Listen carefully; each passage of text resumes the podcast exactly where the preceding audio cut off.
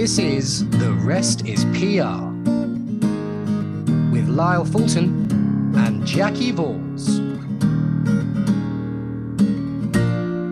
Hello, everyone. Welcome back once again to The Rest is PR. My name is Lyle Fulton, and I am here once again with the absolutely wonderful Jacki Vause. I say I am here with Jacki because I currently speak to you listeners from my flat in London. And Jacki, where are you speaking to us from this fine Friday afternoon?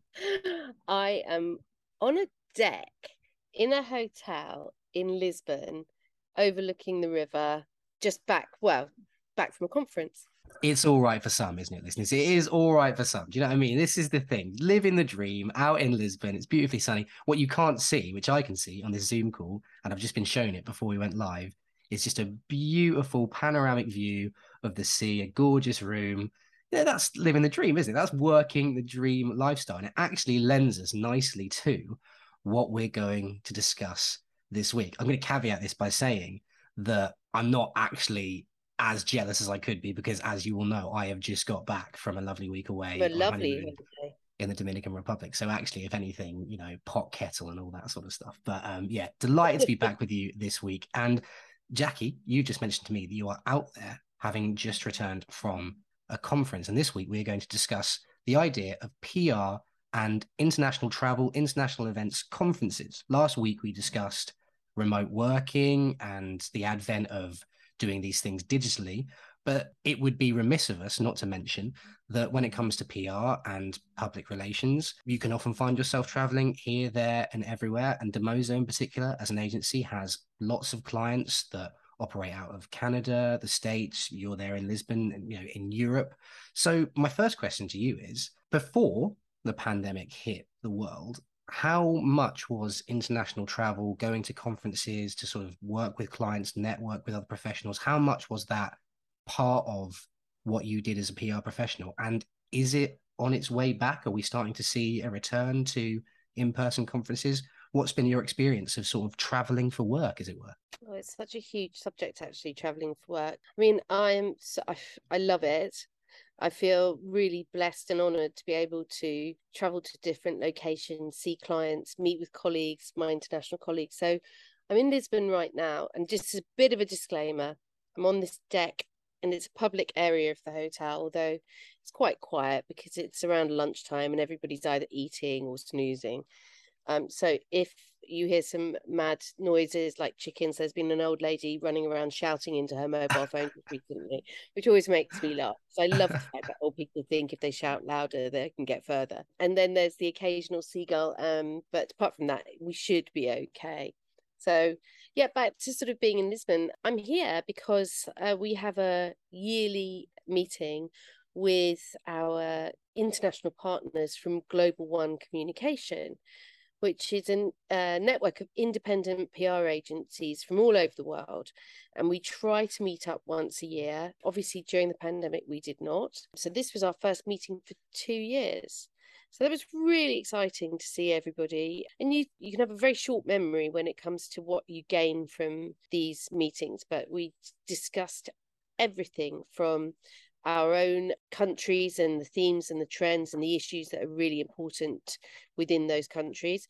And then we discuss things like our staff and you know making sure our staff are motivated and particularly remote working came up as a topic, which was uh, really interesting. And obviously, I put quite quite a lot of thought into that topic since our last our last podcast, and all the different things that people were doing, and how PR has morphed and changed in each country. So it's been a really educational, motivational thing to do. Brilliant. I mean, I think this is a really important point to make as well. I mean, we kind of discussed, well, not even kind of, we absolutely discussed last week the idea that remote working was not only such an important part of how we've adapted to the global pandemic and the crisis that the world has faced, but also kind of caveat and counter to that, the idea that also you can't beat the intimacy. You mentioned the word intimacy last week. You can't beat how important it is to actually experience meeting people and networking with people. And it sounds to me like you've had sort of not one, but two years worth of material and information to catch up on and download with other members of this group. I suppose Yeah. a follow up question to that is we're kind of moving as we typically do when it comes to episodes of this podcast. It kind of starts to divert and you know become a tangent to a different subject. But like this idea of networking, right? I mean, how much more difficult was it to network with people who a you knew professionally beforehand, but also new clients, new professionals in certain industries? How difficult was it to network with people digitally or was it even that difficult? And is it a lot easier to kind of forge those professional relationships face to face at events like this? Is it is it easier to do it that way? No, it's really hard. And the um the difference between remote working and remote networking is quite significant or remote contact continuation Mm. is very different. When you're remote working, you have to engage with your colleagues on a daily basis. You know, you have to get the job done. But with networking, it's a little bit more intangible. There are fewer direct objectives that you get out of doing the networking. With networking, you never know quite what's going to come from it. You never know what you're going to learn or who you're going to meet. And you do sort of, especially with, if you're going to travel to network and learn, you know, you're going w- with a set objective. But when you're during the pandemic, I found it, you were almost lazy really it wasn't at the top of the list of priorities to try to go to virtual events or try to maintain your contacts. And one of the things we were discussing was how valuable we had found meeting up and how we were going to continue that value by trying to stick to our monthly calls because we had tried to put calls in place amongst our international partners but it always got sort of relegated dropped down the line of priorities um, so actually being tasked to go somewhere find stuff out find new connections find out about things is is very different physically than it is virtually And it also, I imagine, demonstrates kind of a willingness on both sides or on one side if you're traveling to a client. Again, I don't, well, maybe we have spoken about this in previous episodes, but we've kind of spoken more about kind of the technical specifics of certain things. But I am a big fan of kind of looking at the personal and the sort of societal themes that surround certain situations in life. And things like body language and relationships and these are things you can't pick up necessarily as well i think Mm. over a zoom call but also Yeah. kind of a determination to be there and be present do you see what i mean with the client kind of then can boost that relationship moving forward i imagine can't it it can kind of make Yeah. them sort of aware of your determination to be present is that is that something you've experienced Well, with this meeting, so this partner network of ours is, um, you know, they're all independent PR agencies, they're all agency owners, and they're all from, you know, very much representative of their countries. And so culturally, even though we all do the same job, which is put our clients' messages across from um, a public relations perspective, and even though we all deal with the different channels of communication, like the media, like the press, like social media, etc., etc., etc. We all do it slightly differently. We all do it with uh, less or more focus on media relations. It's just fascinating seeing what is in, important in each country and what we can learn and take back to each other's geographies. For example, I was talking to Lorenzo, who's the CEO of Competence, which is our Italian PR agency and he was telling me and he's also a lecturer at his university it's quite interesting how many of us do quite a lot of lecturing and mentoring in in our own our own uh, in academia as well as running our own businesses. Um, and he's a lecturer and he has built a sustainability communications package for his client base which he's now turned into a study topic for the university he lectures at. It's fascinating. And we i was talking to him about how i can take that back and package that up for clients in the uk because sustainability is is a global world it's a worldwide theme. Mm. it's very important. And the problem is you have a lot of companies doing a lot of work in sustainability and doing really good stuff but not telling anyone about it. Yeah. not even their employees which is you know a real issue. And luckily sustainability in italy is a has always been a huge topic. And so we're able to, to take their learnings from other countries and bring them back into the uk exactly so yeah but i don't think i would have had that depth of conversation with Lorenzo and get such great insight into what is happening in that particular sector if I just picked up the phone and gone, "Hey Lorenzo, how you doing?" Well, also because I think remote working has led in some ways beneficially, but in other ways it's kind of had its own sort of shortcomings, has led to us kind of acting very hard and fast about work. I mean, we discussed last week, didn't we, that you can kind of get down to business, but it leads to you forgetting certain things. Like you spoke last week about potentially sort of forgetting to let people know. I'm sure you don't do that actually all that often. I don't want to stick the knife in, but you know what I mean? Some people, you know, some people sort of team, Lyle. there you go. That's it. Maybe I'll sort of I'll, I'll, put that I'll put the message out. But you know, you, you sort of think, oh, I'm gonna let someone know this, and then you put it to one side. But because you're remote working, you're not there with someone, you don't then have someone to kind of remind you to do that thing. But also, we spoke about how you can work into the wee small hours because there's no limits on the amount of work you can do because you're in front of your laptop, you're at home. It could be 12, 14, 16 hour days but they're very, very specific points you need to hit. You have a checklist of things you've got to do when you're remote working, and you go after that. Mm. What you've just demonstrated quite beautifully is that you're in a position where I imagine the sustainability conversation was a spin off of a point. I mean, again, I might be wrong, of a point that you absolutely had set out you were going to address. But it was a total spin off that you just kind of got chatting about because you happened to be in the room with someone who was like minded and you just thought you'd have a chat about this, and as a result, you're going to leave Lisbon this weekend, having had a conversation you would otherwise. Small bits of value that you know that I got, I derived from the whole meeting. I mean, there's you know always that sort of uh, when you're networking is always that aspect of you know really gaining knowledge about how people are. We're all, we're all tackling the same topics. We're all tackling the same challenges, and it's so interesting to see the different approaches to each challenge and how culture really affects the approaches. So I'll give you a challenge that we all talked about, which was our lovely clients. We all work on this thing called a retainer. Now, for those who don't understand what a retainer is, it's basically basically like a monthly salary. So what you contract with your clients is we say, hey, clients, you have this job of work for us to do. You agree what the scope of that work is you agree roughly how much time that job will take and that usually comes from a lot of experience of knowing what time you need to put into things then you agree on a set amount per month and you agree amongst yourselves that that can be less or it can be more but it'll be roughly it'll all net out to those amount of hours per month and that's a great system to help you so you know your monthly income and you usually take a contract out with a client for a year. And depending on the geography or the country that you work in, that kind of matches the kind of expenses that you have with your workforce or with your office space or whatever that is. So you work it out. You run a business and you run a business to margins and profits, etc., etc. So you know your cost base essentially when you've got retainers. Now, clients usually do or don't like retainers. There are pros and cons with every kind of charging. Clients don't like retainers because they don't like to be tied to a sum of money sometimes, or they don't like retainers because they like to see granular detail on exactly what what you're doing. A lot of my European counterparts have moved. So the problem with retainers for us, sorry, I should say, is that we always overservice. If clients knew this, then they would probably take a retainer all day long.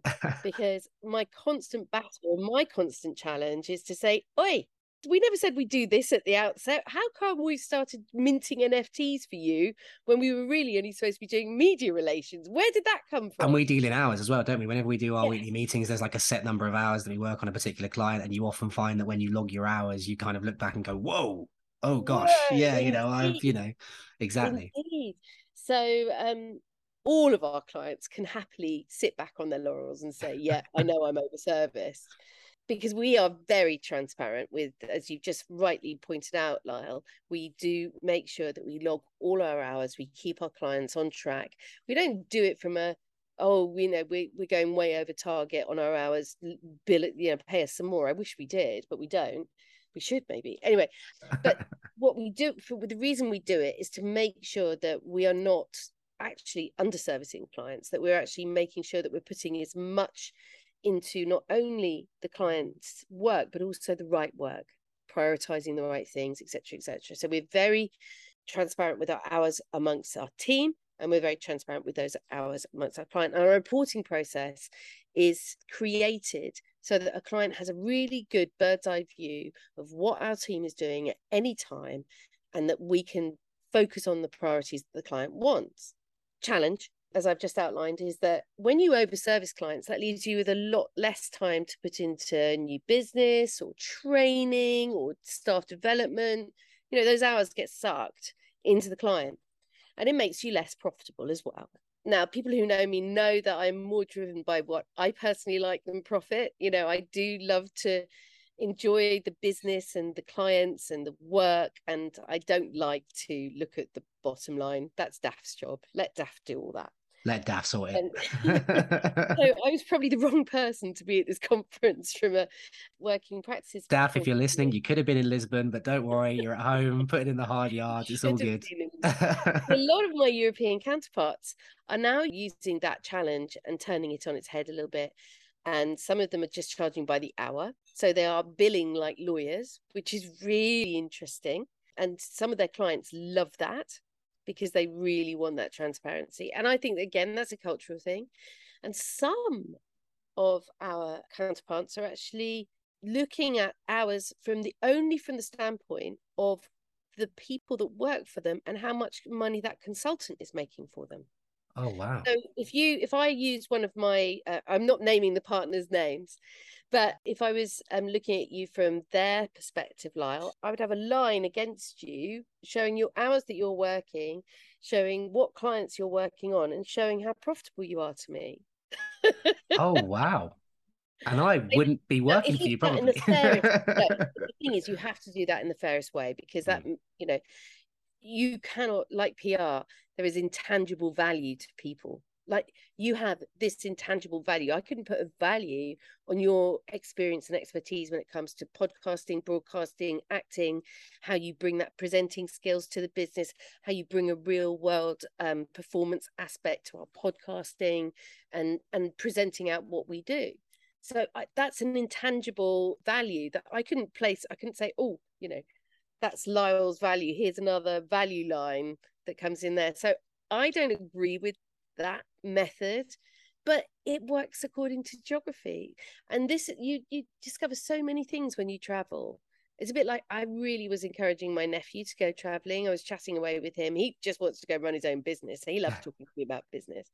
And I'm going, get out, travel now before you get the responsibility of running a business. You'll never experience the world this way. You're living, breathing proof that you can run your own business and still travel. You've you've learned something even just the last 24 hours and you've been away sort of somewhere else. I mean, yeah, I think it's really interesting, isn't it? Because again, a, a follow-up question I was going to have for you is how important is it to secure opportunities for your clients on an international stage? Because I know something Dimoso does and a lot of other agencies do is that they kind of apply for speaking slots and other things at conferences in another area of the world and then that client in their own area of expertise will get the chance to speak and present at conferences all over the world depending on where that conference that particular conference is.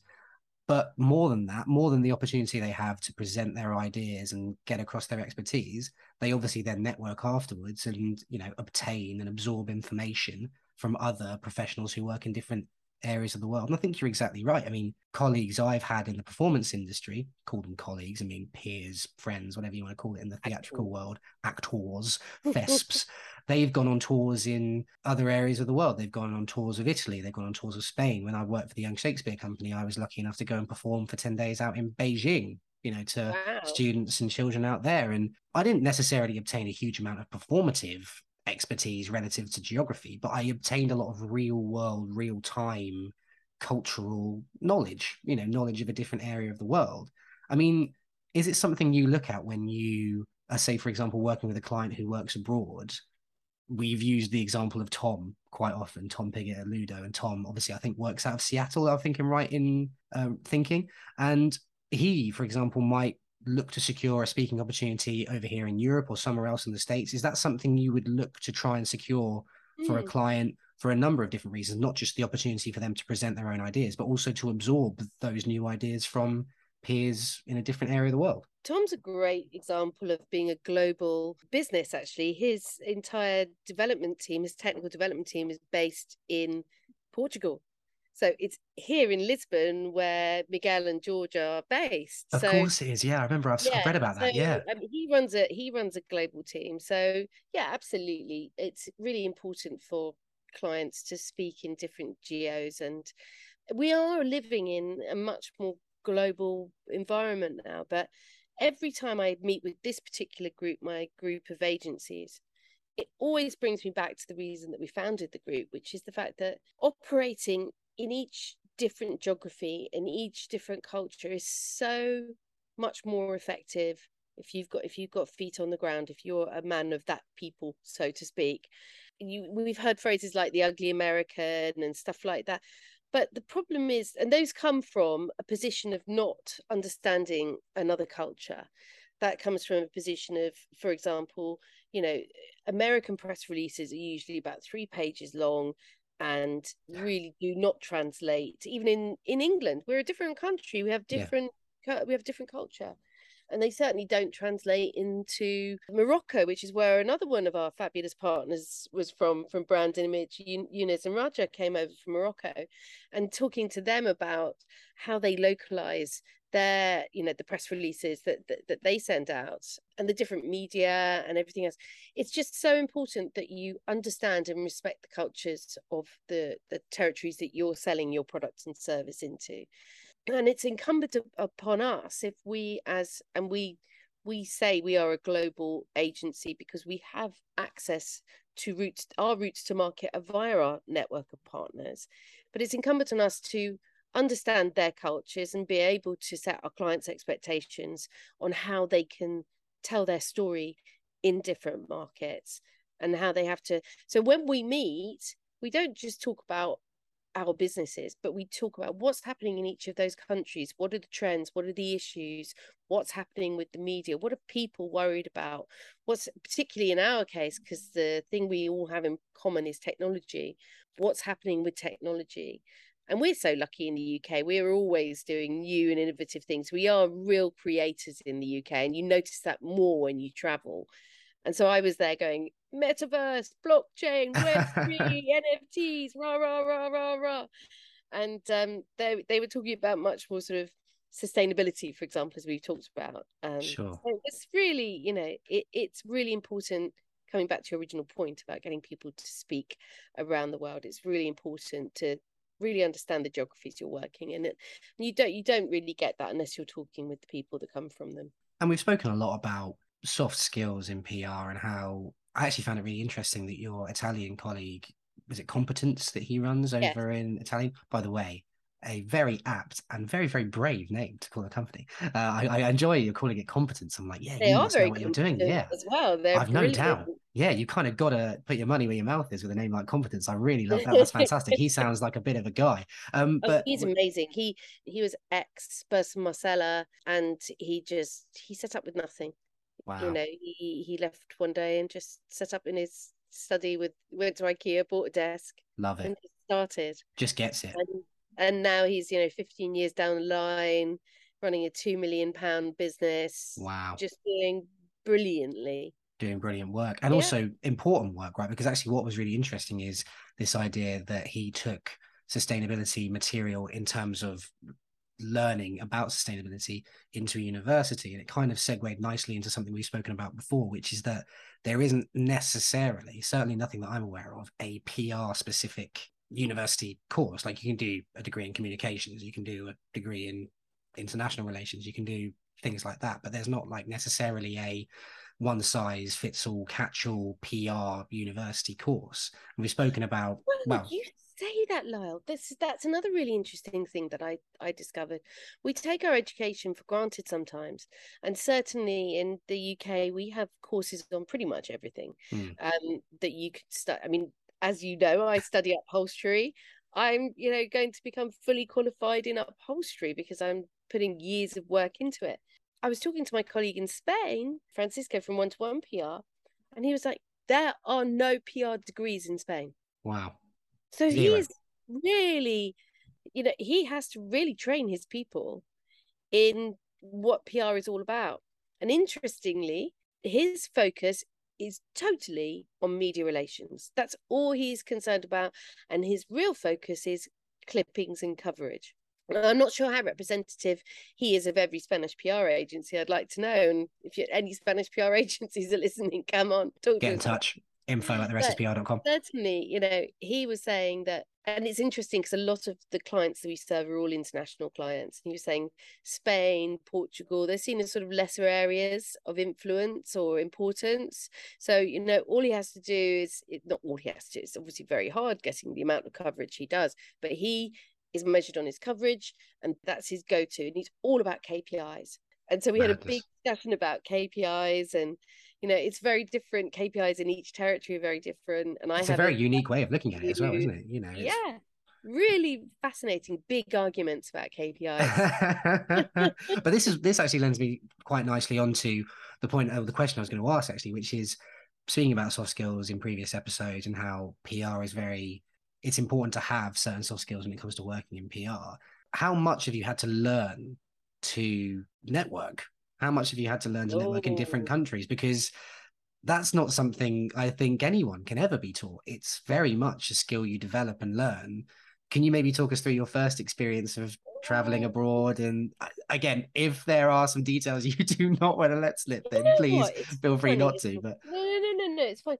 It's funny. I've always been accused accused of being very confident and I've mentioned my lack of an embarrassment gene a few times on this podcast.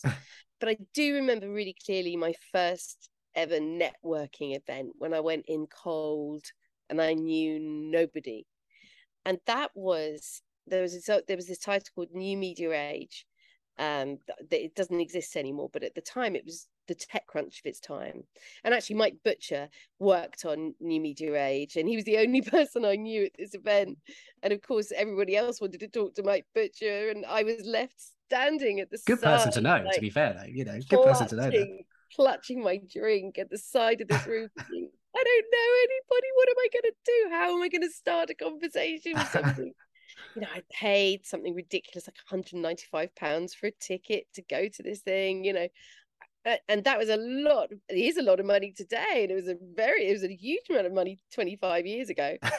So um and i was just standing there thinking i have to make this money work for me. And i i look back at that person and i think oh wow you know that that was tough that was hard. How did i get over it? You just have to almost take a deep breath and understand that everybody else is in your position and once you sort of get that in your head that everybody else is there to do what you're there to do, and nobody's going to judge you, and nobody's going to think badly of you if you come up, and they're not going to diss you if you come up to them, unless you do something stupid, like go up to them when they're talking or in the middle of making a very solid point. You know, you can be respectful of somebody's space, but if you see somebody else standing at the side clutching their glass, move up there, say hi, introduce yourself they're not going to tell you to jog on politely. Yeah. Everybody is there to do the same thing.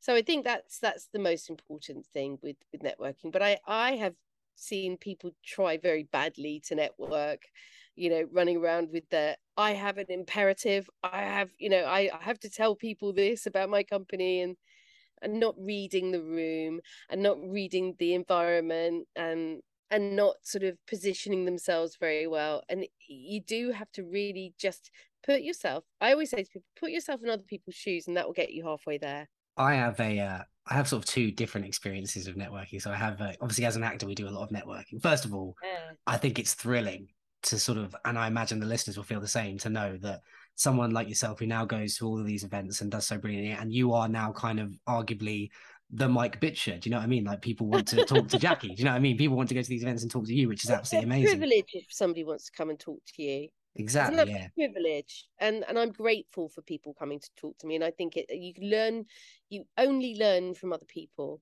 So you know, the more you talk to people, the more you learn. So if you do ever see me at an event, happily come up to me and talk to me, unless exactly I'm in the middle right. of a point.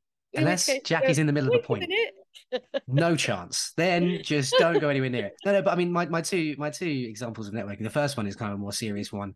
So as an actor, you do a lot of we have a showcase at drama school, and then obviously agents are invited and you have to sort of network with agents and you're kind of cap in hand to an extent, represent me, but it also has to be the right choice. And this isn't a podcast about making the right choices when it comes to acting agents. And if anyone wants to talk to me, I've had two or three of them in my life, and some have been good and some of them have been not so good. Um, but I've respected them all. I want that on record. But you network and then you go to music events, and I've hosted live music events before and networked with people who work in the music industry and musicians. And someone said to me once at an event like this, when I was doing a bit of networking doing a bit of chatting, I was getting on really well with someone and I ended up forging a sort of a good working relationship with that person. They said 99 times out of 100, anyone watching you do anything just wants you to do well. It's very rare that someone turns up to a thing or arrives at a conversation and hopes you are awful and hopes you fail at whatever it is that you're doing. Mm. And it really stuck with me that point because I would go into a performance, go into a performance of music, go into a conversation with someone who I really wanted to connect with on a professional level that might further my career in whatever industry I was talking about. And I would occasionally be terrified because I would be like, any misstep, any sort of move in the wrong direction, any misspoken word, and it's over, it's game over. And when this person said this to me, I sort of thought to myself, well, people make mistakes, right? You know, in the moment, they're unlikely to yeah. be catastrophic. And all that person, you'd hope, wants from this interaction is for you to be impressive and be good. No one walks around hoping people fail. And if they do, that's not the best trait. So that's kind of the serious point is like, like you just mentioned, go into it with confidence, be approachable, take a deep breath, relax into it, realize that people around you are like minded and they want what's best for themselves, for you, for the whole team in that room. That's that's kind of the atmosphere. The funny networking point is that I was at a gala performance of a musical called Beautiful, which is a Carole King musical. And I was a bit late, and my agency had invited clients there, and they were lucky enough to get tickets. I was just a little bit late because I was on a job. And I arrived at the front of the theatre, and there were a couple of people just outside the theatre. And then just outside the very front door was a young man by the name of Ainsley Harriott, who uh, is, uh, you know, a very, very famous personality, chef, host of Ready Steady Cook, all of this stuff. And I just thought to myself, social experiment. I'm going to pretend I know him and that he knows me. And I went straight up to him and I went, Ainsley, hi. How are you? Good to see you again. And because he'd probably been doing all sorts of other things, he went, Hello, mate. How are you? Good to see you. How's things going? and we had a full on five minute conversation where I was like, Oh, yeah, you know, keeping going, keeping busy, you know, sort of typically sort of you know don't have enough time to get Brilliant. through all the stuff I need to do. What about yourself? Yeah, yeah, a few projects coming up, like really exciting, but just basically living the dream. You know me. I was like, oh, that's brilliant to hear, mate. I'll tell you what, let's catch up upstairs. I've just got to go and meet someone. Is that all right? But I'll see you later. Yeah, we'll catch up. And he was like, yeah, good to see you, mate. Really good to see you. And we had a conversation like and Ainsley Harriott really knew who I was. That conversation. Probably yeah. thought to himself, I can't remember where exactly. I before. yeah. what a nice guy. What yeah. a nice chat. And then when I moved away and I thought, right, deep breath now, you've just basically acted as though you know Ainsley Harriott. Let's never do anything like that ever again. You're a fool. But I was just like, yeah, I went and told the people who were with my agency that I'd done that. And they were like, what are you on about? And I was like, well, I kind of demonstrated a little bit of confidence in the moment. And I didn't say anything out of line. I was just myself, but I was mm-hmm. myself as if he knew me. You know what I mean? It was I wasn't pretending to be somebody else. It was just an interaction that I had with someone and I was confident and I just did my thing. And I think, you know, it's a it's a huge skill. It's a very, very hard skill to develop, to hone, to nurture. But once you get it, it they can become very fun events to be at. They become less nerve wracking, anxiety inducing things. They you know? can. And I think the most important thing is not to be too selfish, mm. to always try to bring a bit of value. And oftentimes people just want to interact and have a dialogue. Mm. And as long as you listen to people, ask good questions, that's half of the battle won as well. If you're nervous and you're trumpeting about what you know about and you don't get anything back out of it yourself anyway because you're just broadcasting. Absolutely. And right. I've often talked about PR being everyone sees PR as a bit of a broadcast medium. You know, we have messages to give out. But nowadays, with everything that we have with social media, with influencers, and with every kind of technological platform that you can engage upon, it's very much more of a dialogue that you're you're building and that you're engaging with people. So with your networking, whether you're doing a presentation, whether you're having a meeting. It's all about the dialogue, and and PR is about starting the dialogue, engaging with people. Exactly right. I mean, I'm going to go on to say, by the way, that I initially titled this podcast "The Rest is International PR and Events," and it's now going to be "The Rest is Networking at Events" and a little bit about traveling. Um, but before we close out this episode, which has been another brilliant one, and by the way, thank you so much, Jacki, as well, from uh, sort of arriving at this podcast from Lisbon, from an international territory. yeah, have were. you heard the Have you heard the waves hitting the the beach? During this. There was this is the thing. While we were talking, a ship went by and all the waves started crashing. I was thinking, should I put this on mute or not?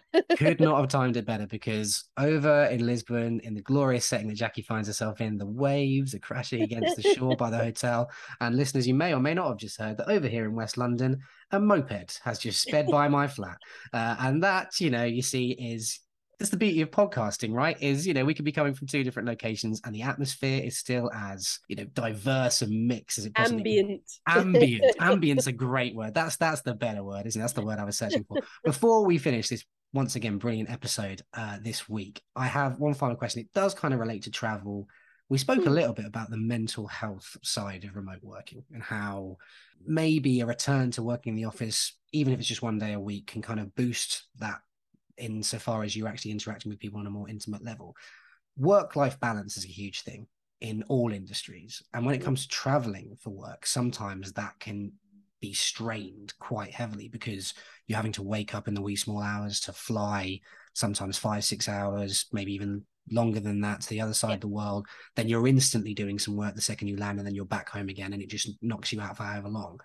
How have you found dealing with strains put on the work life balance? Is it something you enjoy traveling abroad, or, or have you had instances where you think this is just really draining me, this is knackering me out? And how have you dealt with that throughout your career? Frankly, this year, it's been such a shock to the system because it almost feels like certainly me at an all-you-can-eat buffet. Um, as soon as everything was opened out, everybody's gone sort of travel mad. Everyone's like, "Oh, you've got to come to Helsinki. You've got to come to Istanbul. You've got to come to Madrid." All of my invitations opened up, and I, like at my all all-you-can-eat travel buffet, was like, "Yes, of course I'll come to Toronto. Of course I'll be in Seattle." And it has absolutely shattered me because it mm. is I'm not going to moan about it because everybody, it is a privilege. And I am quite conscious of the environment as well. And I feel like I need to regulate myself a little bit better because although I am, you know, doing good things and I do try to offset my carbon in all sorts of different ways, I am sort of quite cognizant of all of the other issues that that go with with travel so it is it is tiring it is all i will say is eh, like with everything it's all about the value. It's all about the planning. It's all about your objectives, what you're going to get out of it.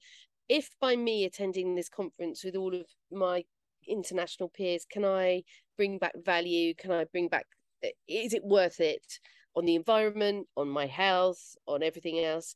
That's the judgment calls you've got to make. And certainly this has. I think sometimes you should limit your travel if you can get as much done as you can do via this wonderful technology that we have let's do it that way I don't know where I'm going with this. No, no, but you're right. You're right in saying what you say. I mean, I think it has to become down to sort of, you know, people talk about cost benefit analysis in all walks of the professional world, in all walks of the industry, and walks of life as well. You know, what is you've got to marry the pros and cons of a particular thing. You've gone out to do this event because the merits outweigh the cons of having to travel. Yeah, also, by the way, you're in a beautiful location of the world. Do you know what I mean? So actually, that it comes with its perks, right? But you're absolutely yeah. right. When we first started this 20 years ago, we were saying we've been doing these conferences for 20 years. We used to pick uh, a location per partner, and then about 10 years ago, we went, listen, we all just like Lisbon. Just, should we just Lisbon? Should we just go to Lisbon? It's so easy from a transport hub perspective, and we all, you know, we're guaranteed good weather, and the Portuguese food is fabulous, and the people are fabulous. People are nice. So we actually, you know, this this this is a come down the funnel. It's been funneled down to Lisbon. Although our Moroccan partner said you have to come to Casablanca, we'll, we'll and, and Marrakesh next year, and we were like, oh, I think we could just about do a. Oh, I think we can manage Casablanca. Gosh, well there you go. There's an inside scoop. um, but, indeed, but um, no, I mean, joking aside, it, it, it is it's a serious it's a serious business. Traveling, it's expensive, cost to the environment, and it's cost to your your work. And I'm so privileged and lucky that you know I can continue to work from anywhere in the planet. My days are are not affected in terms of serving my clients, serving my team. So yeah, it, it's something you do have to weigh up the pros and cons to, especially in today's environment. Exactly right. Yeah, exactly. You sort of manage manage your workload, manage what you're able to do and what you're able to achieve, but also, you know, enjoy the adventure that is being able to go. And we discussed already in this podcast what you're able to obtain, not just in business and in terms of the checklist and things you've got to tick off, but things you don't expect to absorb, like your conversation with your Italian peer about the sustainability content, which sounds absolutely fantastic. We have covered pretty much the whole shebang and more we've gone, when it we've comes to again, we've gone all around the houses though so it kind of feels like we could call our we could call our episode "The Rest Is Maths" and spend forty five minutes talking about history, couldn't we? Do you know what I mean? That's just sort of the sort of podcast this is turning out to be. But as ever, thank you so so much, Jacki, for joining us this week, but also for joining us, like I said, from all the way over in Lisbon. I hope the rest of your time out there is as fruitful as it has been so far, and we look forward We're to planning for having Helsinki you back. next week now. Oh, what else? See, and now she's off to Helsinki. I mean, yeah, I'm flying from Lisbon to Helsinki, which was a pig to pack for, I have to say. There you go. I was going to say 27 degrees here and 13 degrees there.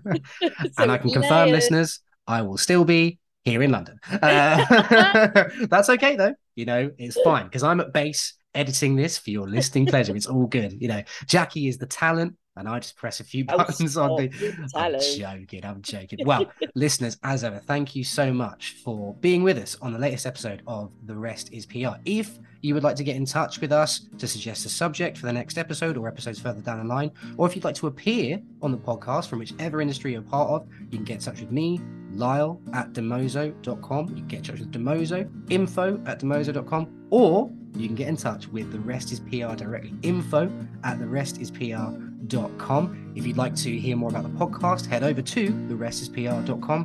And as ever, if you'd like to hear what Jacki, Daff, myself, the rest of the team have been up to over at Dimoso, it is dimoso.com. I've been Lyle.